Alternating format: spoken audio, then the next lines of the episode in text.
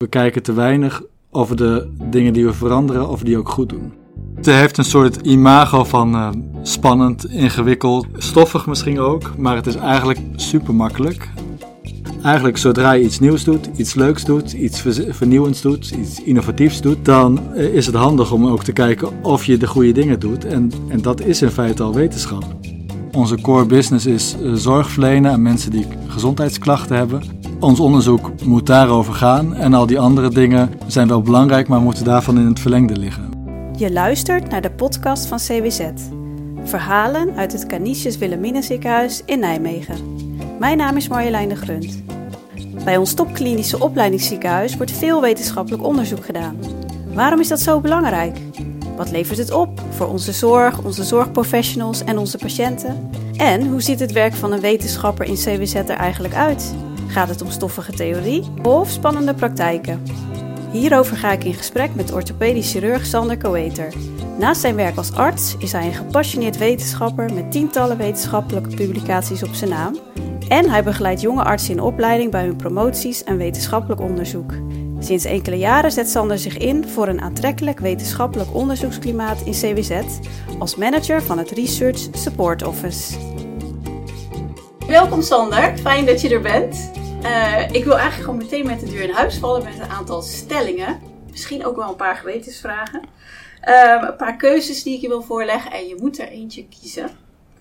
Als we het hebben over wetenschap, is dat saai of spannend? Eigenlijk saai. Dat is het verkeerde antwoord natuurlijk. maar het wordt soms wel spannend als er uh, toch een onverwachte uitkomst uitkomt. Okay. Maar er zit wel ook wat saaiig bij. Oké, dus eigenlijk allebei. Nou, laten we die dingen allebei... Dat mocht niet van jou, hè, eigenlijk? Nee. Mensen moeten nu wel uh, doorluisteren. Dus, Zeker. Uh. hey, en is het, uh, is het iets moeilijks of iets makkelijks? Het, is, het heeft een soort imago van spannend, ingewikkeld, ehm, complex, professor, een beetje stoffig misschien ook. Maar het is eigenlijk super makkelijk, als je tenminste een beetje logisch kan nadenken. Want eigenlijk is wetenschap vaak niks anders dan twee of drie verschillende dingen met elkaar vergelijken en dan kijken of er een verschil is. En dat is niet zo moeilijk. Het klinkt heel makkelijk. Dus, nou, ook daar gaan we het nog even over hebben straks. Um, wetenschap, doen we dat genoeg of te weinig hier in CWZ? Wetenschap hier in het CWZ wordt vooral door bevlogen mensen gedaan. Um, er is altijd nog wel meer om te ontdekken, om te onderzoeken. Dus we doen het te weinig. En we maken het ook te ingewikkeld. Dat zei ik net al een tikkeltje. Um, um, het heeft nu dus soms een verkeerd imago. Terwijl eigenlijk zodra je iets nieuws doet, iets leuks doet, iets vernieuwends doet, iets innovatiefs doet. Dat, dat ligt een beetje in jouw eh, straatje natuurlijk. Dan eh, is het handig om ook te kijken of je de goede dingen doet. En, en dat is in feite al wetenschap. En dat hoeft helemaal geen poeha of ingewikkeld of publicaties of uh, dikke Engelse stukken te zijn. Maar als je dat doet, dan doe je al wetenschap. En dat doen we dus te weinig. Want we, doen, we kijken te weinig over de dingen die we veranderen of die ook goed doen.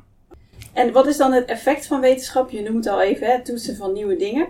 Uh, is, is dat wel iets wat we overschatten of onderschatten? Nieuwe dingen die ontwikkel je altijd gaandeweg. Um, en je maakt elke keer kleine sprongetjes, kleine verbeteringen. Je ziet dingen die goed gaan, dingen die niet goed gaan. Um, en uh, soms wordt het overschat. Er zijn best wel veel patiënten in mijn praktijk bijvoorbeeld die denken over twee jaar, dan hebben ze vast iets super slims voor mijn ding verzonnen en dan komt alles goed. En, en, en ja, die mensen moet ik dan toch soms een beetje teleurstellen, want zo snel gaat het niet. Um, maar als je terugkijkt en kijkt naar bijvoorbeeld tien jaar geleden, er zijn nu echt heel veel dingen die we niet meer doen, die we toen wel deden. En waarvan we nu weten dat die niet altijd zo effectief uh, waren. Dus je maakt, zeker als je terugkijkt, wel echt grote sprongen. Ik kan wel zeggen dat van, uh, ik werk hier nu bijna 15 jaar, uh, heel veel dingen die ik tijdens mijn opleiding heb geleerd, ja, die doen we niet meer zo. Nee. Dus daar zie je al dat verschil. Dus het is een kwestie van een lange adem, wel, dat wel dan? Zeker. Ja, ja een kwestie van lange adem en een lange adem is meestal een paar jaar. Maar toch, uh, als je achteraf kijkt en dan ziet van dit heb ik afgelopen jaren allemaal gedaan, ja, dat, dat is sowieso al heel leuk om te doen. Um, in algemene zin, hè, als je dan terugkijkt van wat waren nou de hoogtepunten. En dat zit hem dan dus vaak niet in, in de routine, in mijn geval een elke dag spreker doen.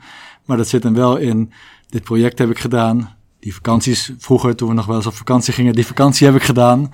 Uh, en, in dat licht uh, uh, moet je dit soort dingen denk ik ook zien. Ja. Dus het is, het is wel echt een passie voor jou in ieder geval, dat zeker. Um, en dan misschien de gewetensvraag van ja, ben je dan een wetenschapper of ben je toch in de eerste plaats nog orthopeed? Ik ben denk ik, weet ik eigenlijk wel heel erg zeker, in eerste plaats uh, een uh, arts en een orthopedisch chirurg. En dan specifiek voor mensen met ernstige knieklachten.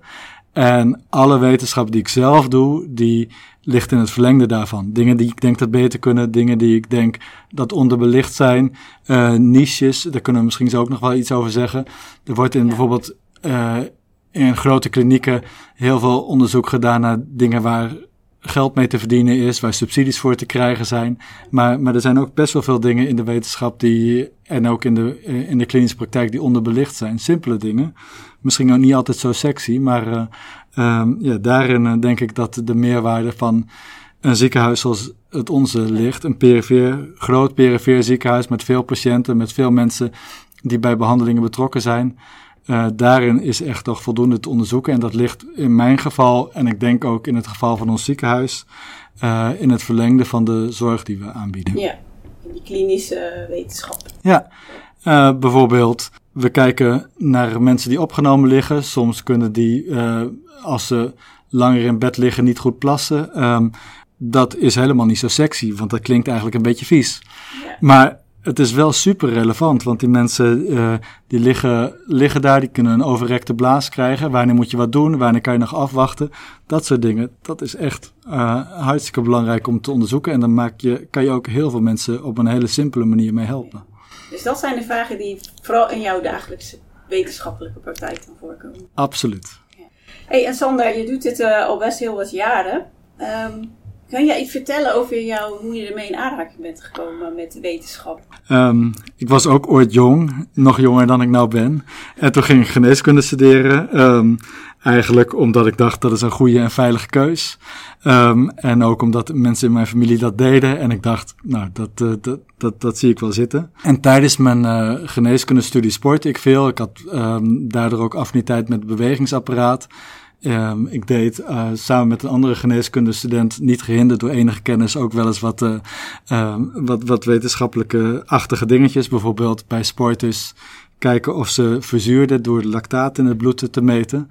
Hadden we een, een uh, toen bestond bol.com nog niet natuurlijk, maar hadden we via een winkeltje daar stripjes voor uh, uh, aangeschaft.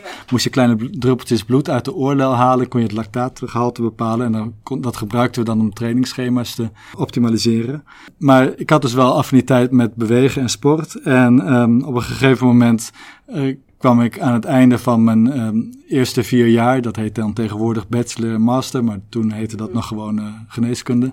En toen dacht ik, ik wil daarin verder. En ik had een wachttijd voor mijn kooschappen, zoals dat nu ook nog vaak zo is. En in die periode um, had ik de kans om naar Amerika te gaan, want via via kende ik daar een orthopedisch chirurg. Die had ik gemaild. Dat bestond toen al wel. Ja. Uh, die had ik gemaild. En uh, hij was de uitvinder, de bedenker van de kijkoperatie van de knie. Had hij in Amerika gepopulariseerd. En uh, samen met een Nederlandse orthopeed ook in, in Europa geïntroduceerd. En bij die man, een hele grote, maar een hele vriendelijke, aardige man, kon ik onderzoek doen. En zo ben ik uh, in dat onderzoekstraject uh, terechtgeraakt. En ik ben daar, zoals heel veel mensen, een beetje in um, um, ingerold. Want ik kwam daar dus, ik wist nog niet precies wat ik ging doen. En uh, uh, hij was enthousiast, zijn, zijn team was enthousiast. Ik heb nog best vaak uh, contact met die mensen. Um, en die hebben me gewoon uh, bij de hand genomen. Maar ook een beetje laten zwemmen en dingen laten ontwikkelen. En ja, uiteindelijk is dat het begin geweest van mijn orthopedische carrière. Ja. Maar wat maakt dat dan dat het, dat het zo leuk was? Of dat je dat op dat moment dacht, hé, hey, hier moet ik verder mee? Nou, wat grappig is, toen ik hem die mail schreef en toen hij positief reageerde, dacht ik, dit is een uh, soort van goeroe, een soort van orthopedische halfgod. Wat moet hij met zo'n uh, met zo'n uh, snotjongen als ik? Maar hij was wel enthousiast. Um, en hij was denk ik ook, omdat hij zo enthousiast was, ver gekomen. Omdat hij innovatief was, had hij dingen ontwikkeld. En hij wou daar ook verder mee. En, en wat ik nou denk, is dat hij dacht, wat ik nu ook soms denk, dat is een jonge, enthousiaste jongen, uh, die is zelf gemotiveerd, die wil uh, zelf graag komen, die neem ik bij de hand en die ga ik, uh, ga ik helpen.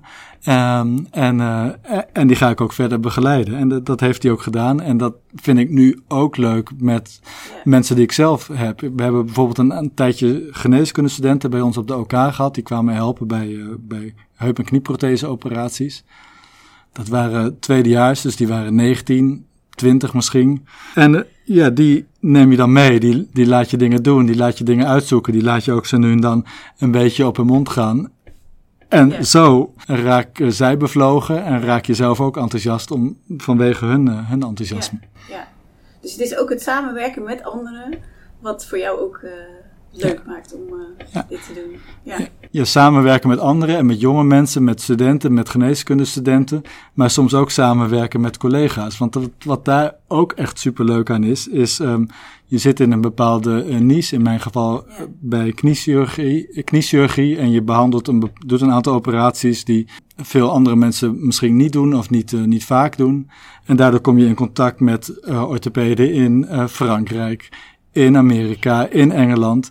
En omdat je sowieso op één niveau zit, omdat je samen dezelfde gedeelde passie hebt, uh, is dat contact super hartelijk. En ook uh, van, die, van die mensen die ik net noemde, of van die landen die ik net noemde, als ik een mailtje stuur van heb je zin om over uh, twee weken een dagje op en neer te komen naar Nijmegen om een congres te doen, ja, dat doen ze. En dat, dat maakt het uh, hartstikke leuk en ook interessant en ook leuk om daar dan weer heen te gaan. Dus ja, daar, daar kan je wel enthousiast van worden. Ja, want is wetenschap dan hier in Nederland of in CWZ hetzelfde als in het buitenland? Zijn daar bepaalde overeenkomsten? Omdat je zegt van nou, je, je, je kunt die mensen heel makkelijk benaderen. Je spreekt misschien een beetje dezelfde taal met dezelfde dingen bezig. Spreekt dezelfde taal, Engels namelijk. en uh, je kan ze makkelijk benaderen. Um, en ik denk uh, wel dat het in ons geval, omdat uh, het CWZ een groot en perifeer en niet academisch ziekenhuis is, dat het, dat het heel erg klinisch gerelateerd is. En andere centra waar ik mee samenwerk doen ze bijvoorbeeld ook wat meer bazaal wetenschappelijk onderzoek, biomechanisch onderzoek, dus, dus meer natuurkundeachtig. Maar desondanks uh, kan je met die mensen heel goed, uh, heel goed levelen. En, en, en het contact is ook vaak op, op, op orthopedeniveau, dus de ene orthopeed uh, met, de, met de andere. En dan ga je daar een dagje heen. En dan ga je bijvoorbeeld bij die orthopeed uit Engeland een keer kijken bij een wedstrijd van Chelsea of iets anders leuks doen. Dus er zitten, zitten ook nog wel wat, uh, wat uh, positieve dingetjes aan. Ja, ja zeker. Nou ja, dat is wel leuk dat jij dat ook net noemt, want bij heel veel mensen denken uh, bij wetenschappelijk onderzoek dat dat vooral iets is van de academische ziekenhuizen. maar wij doen dit dus ook heel veel in ons topklinische opleidingsziekenhuis. Jij bent ook manager van het Research Support Office en de ondersteuning ja, dat is echt een bureau wat eigenlijk onze onderzoekers uh, ondersteunt. Als je nou kijkt naar hoe het gesteld is met de wetenschap in CWZ, we hadden het daar net al eventjes over. Wat vind je dat we heel goed doen? Ja, ik wil eerst zeggen dat dat Research Support Office, dat is een naam die ik echt niet zelf verzonnen heb. Uh, dan? Ja, het is gewoon het wetenschapsbureau. Uh, ja. Het is een ondersteunend bureau voor wetenschappers. En dat wil het ook heel nadrukkelijk zijn. Gewoon om mensen te helpen, om ze te ondersteunen waar kan. Bijvoorbeeld met dingen die niet des dokters of des verpleegkundigen zijn. Uh, opzet van onderzoek, methodologie, statistiek. En het is dus um, in die zin ook leuk om daar manager van te zijn. Want vanuit mijn optiek als um, uh, medisch professional zie ik denk ik ook wel waar de behoefte aan is. Ja. En kan ik die mensen uh, die daar werken, hartstikke leuke en uh, enthousiaste mensen ook um, de goede kant op sturen. En andersom ook de dokters en de verpleegkundigen naar hun toe sturen als ze dat nodig hebben. Ja, waar kunnen we trots op zijn? Eigenlijk doen we het hartstikke goed en dat wordt vooral gedragen door enthousiaste um, collega's. Bijvoorbeeld we publiceren echt heel veel. Uh, meer uh, dan 200, soms wel bijna 300 publicaties per jaar. Dat is echt voor een ziekenhuis zoals het onze uh, heel veel. En ook zijn het ook vaak supergoeie publicaties en goede tijdschriften met een, met een hoge impact, met een hoog um, met een gevolg voor de, voor de zorg. Yeah. Dus dat doen we goed. En wat we verder goed doen is, we hebben in ons ziekenhuis een aantal expertisecentra gedefinieerd. Uh, die uitzonderlijk goed zijn op het gebied van wetenschap, uitzonderlijk goed zijn op het gebied van speciale patiëntenzorg. En uh, ook steeds bezig zijn met het innoveren van zorg. dus dat zijn echt wel dingen waar we trots op kunnen zijn. En we zijn ook goed in de samenwerking, in samenwerking met andere uh, ziekenhuizen, andere ziekenhuizen uit STZ, uit Santion, maar ook heel vaak gewoon op uh, persoonlijk niveau. Dokters die, die intensief samenwerken, verpleegkundigen die intensief samenwerken, uh, ook in samenwerking met de academie bijvoorbeeld. Dus ik doe een onderzoek naar stamceltherapie voor, uh, voor artrose. Dat stamcelgebeuren, dat doen ze in de academie. Um, uh, dat, dat is heel erg, uh, heel erg biologisch. En, en de klinische toepassing, dat, dat is meer iets voor een ziekenhuis als, het, uh, als het onze. En als je nou eens een dag moet beschrijven, want probeer er een beetje een voorstelling van te maken wat je nou echt doet als wetenschapper in het COZ dan even. Laten we daar even bij blijven. Maar ja, hoe ziet dan zo'n, ja een dag is misschien een beetje weinig hè, want het is een lange adem, maar wat doe je nou? Een, een dag is aardig natuurlijk. Uh, een dag in het leven. Nou, mijn dag begint meestal met uh, iets te gehaast naar het ziekenhuis komen en dan vijf minuten te laten aankomen. en een, een optimale dag, een ideale dag, een droomdag bestaat uit zowel klinische taken als, als onderzoekstaken. Dus in de praktijk is het ook vaak zo. Ik doe bijvoorbeeld vanochtend heb ik de hele ochtend spreekuur gedaan. Geplande patiënten, spoedpatiënten. En dan daarna heb ik tussen de middag overleg met uh, collega's over projecten waar we mee bezig zijn. Proberen we de neuzen dezelfde kant op te krijgen. Uh, te bespreken wat er goed gaat. Um, vanuit ieder zijn expertise te zeggen van joh, daar en daar moet je ook aan denken. Of misschien wel, nou wat je nou doet, dat slaat echt helemaal nergens op. Dus alle twee denk ik prima. Want die lijntjes zijn heel kort. Je kan ook uh, omdat we elkaar um, ook op allerlei andere vlakken tegenkomen, goed met elkaar uh, samenwerken. Het is allemaal niet zo uh, ingewikkeld. En daarna vaak wat, wat administratieve dingen, want dat hoort er ook gewoon bij. Uh, je moet het ook niet uh, mooier voorschotelen dan het is. en daarna um, soms wat dingen redigeren, wat artikelen uh, bekijken die mensen geschreven hebben, onderzoeksaanvragen meedenken. Dus, dus ja, zo ziet het er dan eigenlijk uit. Ik heb dan nog een beetje misschien het klassieke beeld van een wetenschapper die in zijn uh, Erlenmeyer staat te roeren en hè, met onder de microscoop dingen bekijkt. Tegenwoordig is natuurlijk ook veel, denk ik, met data, of niet? Ja, wat je net beschrijft, dat bestaat ook nog steeds natuurlijk. Uh, Erlenmeyers microscopen, elektronenmicroscopen, dat, dat is ook allemaal heel erg uh, nuttig en waardevol. Dus dat stamcelonderzoek, wat ik net noemde bijvoorbeeld, ja, dat, daar, daar zit dat aspect ook aan. Maar inderdaad ook, je ziet ook ontwikkelingen en je ziet ook vooral mode. Dat data bijvoorbeeld, ja, dat is, dat is echt in de mode. Wat, uh, wat Facebook verzonnen heeft met data, daar hebben allerlei andere mensen van gedacht: God, dat is best een leuk idee, daar moeten we ook iets mee. Dus daar zit echt wel een, echt wel een uh, bepaalde uh, cycliciteit in. En wat nou bijvoorbeeld in de mode is, is die data, is onderzoek over ICT. Dat is aan de ene kant heel waardevol. Aan de andere kant denk ik dat het ook wel heel belangrijk is om dicht bij je professie te blijven. Um, en ik denk zelf voor ons eigen ziekenhuis, uh, onze core business is zorg verlenen aan mensen die gezondheidsklachten hebben. Ons onderzoek moet daarover gaan en al die andere dingen moeten, zijn wel belangrijk, maar moeten daarvan in het verlengde liggen. Wij gaan natuurlijk niet het nieuwe Facebook uitvinden. En we gaan ook niet, ook al hoor je allerlei enthousiaste mensen daarover, de nieuwe uh, iPhone of uh, smartwatch uitvinden. En dat, dat, dat hoeft ook niet. Maar we moeten wel de dingen, de dingen die er zijn, proberen te gebruiken in onze, in onze zorg. Maar ik denk wel dat het belangrijk is om eerlijk ten opzichte van jezelf te zijn en te zeggen, nou hier zijn we echt goed in, hier moeten we verder mee. En dit is iets verder van mijn bed, dit is meer voor, uh, voor een andere partij. Ja. Hey, kun je misschien een voorbeeld noemen van een uh, onderzoek wat je begeleidt of waar je zelf nu mee bezig bent of eentje uit in het verleden waar je heel trots op bent? Ik heb heel veel onderzoeken waar ik uh, blij mee ben. Soms omdat de uitkomsten heel positief waren, maar soms ook omdat er iets uitkomt waar je helemaal niet zo blij mee kon zijn. En dat laatste wordt lang niet altijd, uh, ge altijd gepubliceerd. Iedereen wil natuurlijk graag vertellen wat, uh, wat voor goede dingen ze doen. Maar, en dat is misschien een beetje uh, arrogant. Ik denk dat ik in het vak wat ik doe inmiddels wel zo goed ben dat daar echt heel veel mensen uit heel Nederland voor naar het CVZ verwezen worden. Ja. En dat ik ook graag wil publiceren welke dingen gedaan zijn en die achteraf uh, minder goed uitgepakt zijn. Dus een onderzoek en een heel simpel onderzoek uh, waar ik trots op ben, is dat we bijvoorbeeld in eerste instantie een operatietechniek gebruikten om een knieschijf te stabiliseren, waarbij je gaatjes in de knieschijf maakte om een peesje vast te, te zetten. toen had ik op een gegeven moment, ik had die operatie al een paar honderd keer gedaan, een paar patiënten achter elkaar, uh, drie, um, die daar een, een botbreuk bij opgelopen hadden. En toen heb ik gepubliceerd dat je die techniek uh, beter kon doen met een tunneltje voor de knieschijf dan door de knieschijf.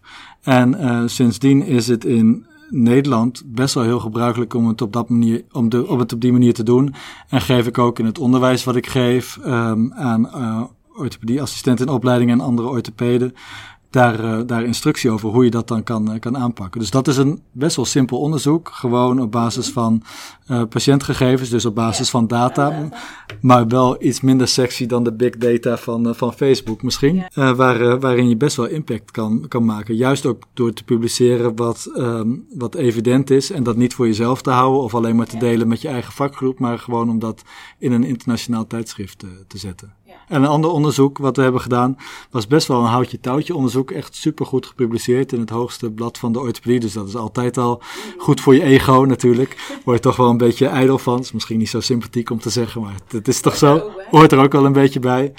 Uh, dat hadden we best wel houtje touwtje opgezet. We hadden uh, kniepreparaten en daar hadden we een bepaalde operatie op gesimuleerd. En toen hadden we de druk in de knie gemeten. Dat doe je met een soort, uh, soort papiertje. Ziet eruit als vroeger fotopapier. Ja. En dan uh, hadden we verschillende operatietechnieken naast elkaar gesimuleerd, of eigenlijk uitgevoerd. Uh, en toen zag je dat bij bepaalde operatietechnieken de de druk in de knie, als je heel diep doorbuigt, veel te hoog werd. En dat was eigenlijk een, een hele simpele manier. Het zag er, we hebben het letterlijk in een, een kelder, uh, kelder gedaan. En de data kwam gewoon op een, uh, op een oude laptop. Maar die heeft laten zien dat bepaalde operatietechnieken en, en, en operatietechnieken die nogal door de industrie die implantaten levert, werd gepropageerd, eigenlijk helemaal niet zo heel erg eh, goed was. Dus dat is ook um, hartstikke leuk onderzoek. Ook onderzoek waarvan je van tevoren dacht, nou, ik weet niet zeker of er wat uitkomt. Uh, maar wat we toch uitgevoerd hebben en wat uiteindelijk uh, heel waardevol bleek. Ja. En dat wat je dus ook gebruikt hebt, gebruikt nu in je Ja, zeker. Wat ik, wat, ja, wat ik, wat, wat ik gebruik en wat ik ook aan die orthopeden waar ik het net over had, in allerlei andere landen gedeeld heb. En, en waar, waar denk ik ook andere mensen op gereageerd hebben. Ik ook zeg, nou, het is hartstikke belangrijk dat wij ons vooral richten op dat klinische uh, onderzoek. Daarvoor hebben we natuurlijk ook mensen nodig die daar enthousiast voor zijn. Uh, jonge mensen misschien. Misschien al mensen die wel wat langer in het vak zitten. Uh, welke ja, skills heb je daar dan voor nodig? Wat moet je in ieder geval kunnen? Ja, jong zeg je, maar vooral enthousiast. Dat is niet een leeftijdsdingetje natuurlijk jonge mensen, uh, enthousiaste mensen, ervaren mensen, uh, mensen die uh, de goede vragen kunnen stellen en dan ook bereid zijn om daar inspanning voor te, voor te leveren. Dus wat moet je kunnen? Nou, je moet tot tien kunnen tellen. je moet je zo nu en dan kunnen afvragen, doen we wel de goede dingen? Kritisch blijven. Je moet zo nu en dan een beetje zeuren. Je mag ook je zo nu en dan best ergens over opwinden. Maar dan moet je vervolgens ook iets mee gaan doen. En uh, dat hoef je niet per se zelf te doen, maar dan ga je met collega's bespreken. Dan ga je bijvoorbeeld uh, met het RSO bespreken. Dan ga je een, uh, een paar studenten voor bij elkaar trekken. En dan ga, je daarmee, dan ga je daar een projectje van maken en dan ga je het, ga je het uitzoeken. Ja, want jij noemt het ook heel, elke keer een project. Ook. Ja. Dus heeft daar ook wel iets van weg?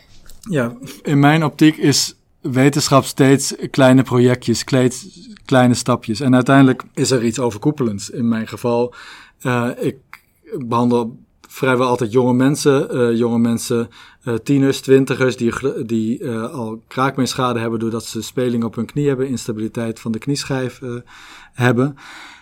die mensen hebben grotere kans op het ontwikkelen van artrose. Ik hoop dat door ze tijdig te behandelen, dat ze en nu minder klachten hebben. Kunnen goed kunnen blijven bewegen, kunnen sporten. Voor sommige patiënten is bijvoorbeeld traplopen al, al super lastig. Maar ik hoop ook dat die mensen later een mobiel leven hebben, dat, die, dat die geen vroege artrose krijgen. En daar voel ik me dus heel erg uh, betrokken bij. Ik, ik behandel aan de ene kant de jonge mensen met die met knieschijfinstabiliteit. Ik hoop dat die later door ze nu uh, stabiliserende operatie aan te bieden, later geen artrose ontwikkelen. Ik hoop ook dat jonge mensen of mensen van middelbare leeftijd die al wel artrose hebben, zo goed mogelijk niet operatief behandeld kunnen worden. Dus dat, dat valt, valt binnen hetzelfde scala, namelijk preventie van artrose en de behandeling van artrose bij uh, jonge mensen.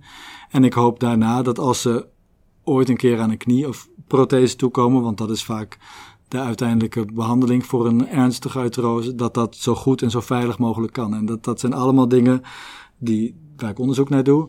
Um, en die ik wel in elkaar verlengde zie. Maar die, waarbij uh, steeds dat onderzoek opgebouwd is uit stukjes. Dus um, is een bepaalde operatietechniek goed? Is het zinvol om bepaalde medicijnen te geven? Ja. Of kunnen we bepaalde medicijnen achterwege laten? Dat zijn allemaal, dat zijn allemaal, allemaal projectjes. Pro projectjes, ja. ja. ja. Ja, en toch, hè, nou, je zei net ook, het is heel makkelijk. Je moet wat dingen vergelijken, je moet opschrijven, je moet een mooi verhaal kunnen, kunnen schrijven. En toch, als je, als je nou je voorstaat, je denkt, nou, zal ik dat eens gaan doen? Dat het ook toch echt wel iets waar, is waar je tegenop ziet. Want je moet, het duurt lang, uh, je hebt veel mensen nodig, je moet best wel veel verschillende dingen kunnen. Iets met statistieken, je moet dus een goed artikel kunnen schrijven. Misschien wel de druk om te publiceren. Wat zou je iemand willen meegeven die nu misschien aan de vooravond van zoiets staat? Ik wilde twee dingen over zeggen. Het is niet anders dan al het andere wat je in je leven doet. Ik ga met mijn gezin wel eens uh, skiën in de, uh, in de vakantie. En als je dan bovenaan zo'n berg staat, dan denk je soms: ja, ik weet niet of dit zo'n supergoed idee is. Maar als je dan gewoon naar beneden gaat, dan is het altijd hartstikke leuk. Ik ben er zelf niet zo van, maar uh, half Nijmegen die wil de Vierdaagse lopen. Ja, ja ook gewoon een kwestie van uh, beginnen en oefenen, denk ik. En zo geldt het precies hetzelfde bij wetenschap. Je zei nog iets anders waar ik graag iets over wil zeggen. Want je zei die publicatiedruk. En dat, daar lees, lees je best wel veel over. En dat komt ook best wel vaak in de, in de media. Um, dat er een druk is, dat de mensen uh, ook rommelen met, met wetenschappelijk onderzoek om maar te kunnen voldoen aan de standaarden. Het leuke van uh, hoe het in een ziekenhuis als het onze gaat, is die publicatiedruk is natuurlijk niet zo hoog als in een, een, instelling waarvoor wetenschap de core business is. Uh, we hebben best wel wat wetenschappers gehad, gewoon gepromoveerde uh, artsassistenten, die ook hebben gezegd, Um, op een gegeven moment was ik helemaal klaar in de academie en ook helemaal klaar met mijn promotie. Ik had er ook echt geen zin meer in om dat weer op te pakken. Maar nu ik hier zit, zie ik dat ik de skills die ik toen heb opgedaan gewoon kan gebruiken om zelf dingen op te zetten, vorm te geven. En we hebben, en ik denk niet dat dat um, per se goed is, maar we hebben bijvoorbeeld een artsassistent en die uh, is nou de trekker in een uh, onderzoek over COVID. Um, die had volgens mij ooit voor zichzelf gezegd: ik ga nooit meer onderzoek doen. Maar nou ze hier ziet, nou ze ziet waar, wat die mensen eigenlijk hebben, nou ze ziet waar de mogelijkheden zitten, is daar toch weer helemaal mee aan de slag te gaan. Dus die publicatiedruk um, is meer dat je iets wil afronden. Maar die uh, is, omdat het hier niet onze, um, onze core business is, omdat je hier er niet op afgerekend wordt, uh, denk ik hier uh, minder. En dat betekent dat ook een hoop van die negatieve connotatie van wetenschappelijk onderzoek niet één op één van een andere onderzoeksinstelling op een, op een STZ-ziekenhuis of een groot perifeer gelegd kan worden. Voor een ziekenhuis is met name dat, dat klinisch relevante natuurlijk het, het leukste. Ja. Uh, het leukste voor jezelf, het leukste voor je patiënt, uh, het leukste in je, in je onderzoeks- uh, of in je vakgroep. Gewoon leuk nieuwe dingen waar jij als eerste mee in aanraking komt, waar je mee aan de slag kan gaan en waar je ook netjes gaat evalueren of dat, of dat een toegevoegde waarde heeft of, of niet. Ja. En wat zou je die mensen nog mee willen geven? Heb je nog een, uh, de jonge wetenschapper, de, de, de beginnende wetenschapper. Ja, beginnende of, wetenschapper. of jij zelf misschien wel. Nou ja. Misschien ga je wel uh, ooit promoveren. Ja, wie weet. Ja. Als het zo makkelijk is als jij vertelt en zo leuk, ja, is, dan moet het eigenlijk wel. Want je kunt dus ook op ieder vakgebied. Ja. Nou ja, dat, daarom uh, zeg ik het. natuurlijk hoeft niet iedereen wetenschap te doen. En het is ook natuurlijk een onzinbeeld dat iedereen, elke professional in het ziekenhuis uh, daar affiniteit mee moet hebben. Ik denk dat sommige mensen goed zijn in het een en sommige in het ander. En er zijn hele goede uh, verpleegkundigen die geen onderzoek doen. En er zijn hele goede artsen die ook uh, geen onderzoek doen, maar die gewoon van hun collega's horen wat, er, wat, de, wat de stand van zaken is en wat de nieuwste wetenschap laat zien. Maar ik denk dat um, inderdaad dat je op elk vakgebied onderzoek kan doen en dat het ook um, dat je het ook simpel moet, moet, moet aanvliegen. En dat het zowel op het domein van uh, de kliniek kan zijn, als uh, um, op het gebied van onderzoek, als op het gebied van preventie, als op het gebied van verpleegkundigen. Uh, verpleegkunde, al die, al die terreinen kan je prima onderzoek op doen. En in essentie is het ook allemaal hetzelfde. Je hebt dezelfde skills nodig. En als je vraagt, kan dit beter? Ja, dan, dan zit je eigenlijk altijd goed. Ja. Dus daar moeten ze mee beginnen, die vraag. Ja. Wat kan beter? Ja. Wat kan beter? Of doen we de goede dingen? Dat is eigenlijk, het, eigenlijk hetzelfde. Dat is een hele mooie afsluiting, denk ik. Dankjewel, Sander. Ja, jij bedankt. Bedankt voor het luisteren naar deze aflevering van de CWZ-podcast. Wil je de volgende aflevering niet missen? Abonneer je dan via je podcast-app. Ik ben benieuwd wat je van de podcast vindt, dus laat gerust een review achter. Wil je reageren? Mail me dan op communicatie.cwz.nl. Tot de volgende keer!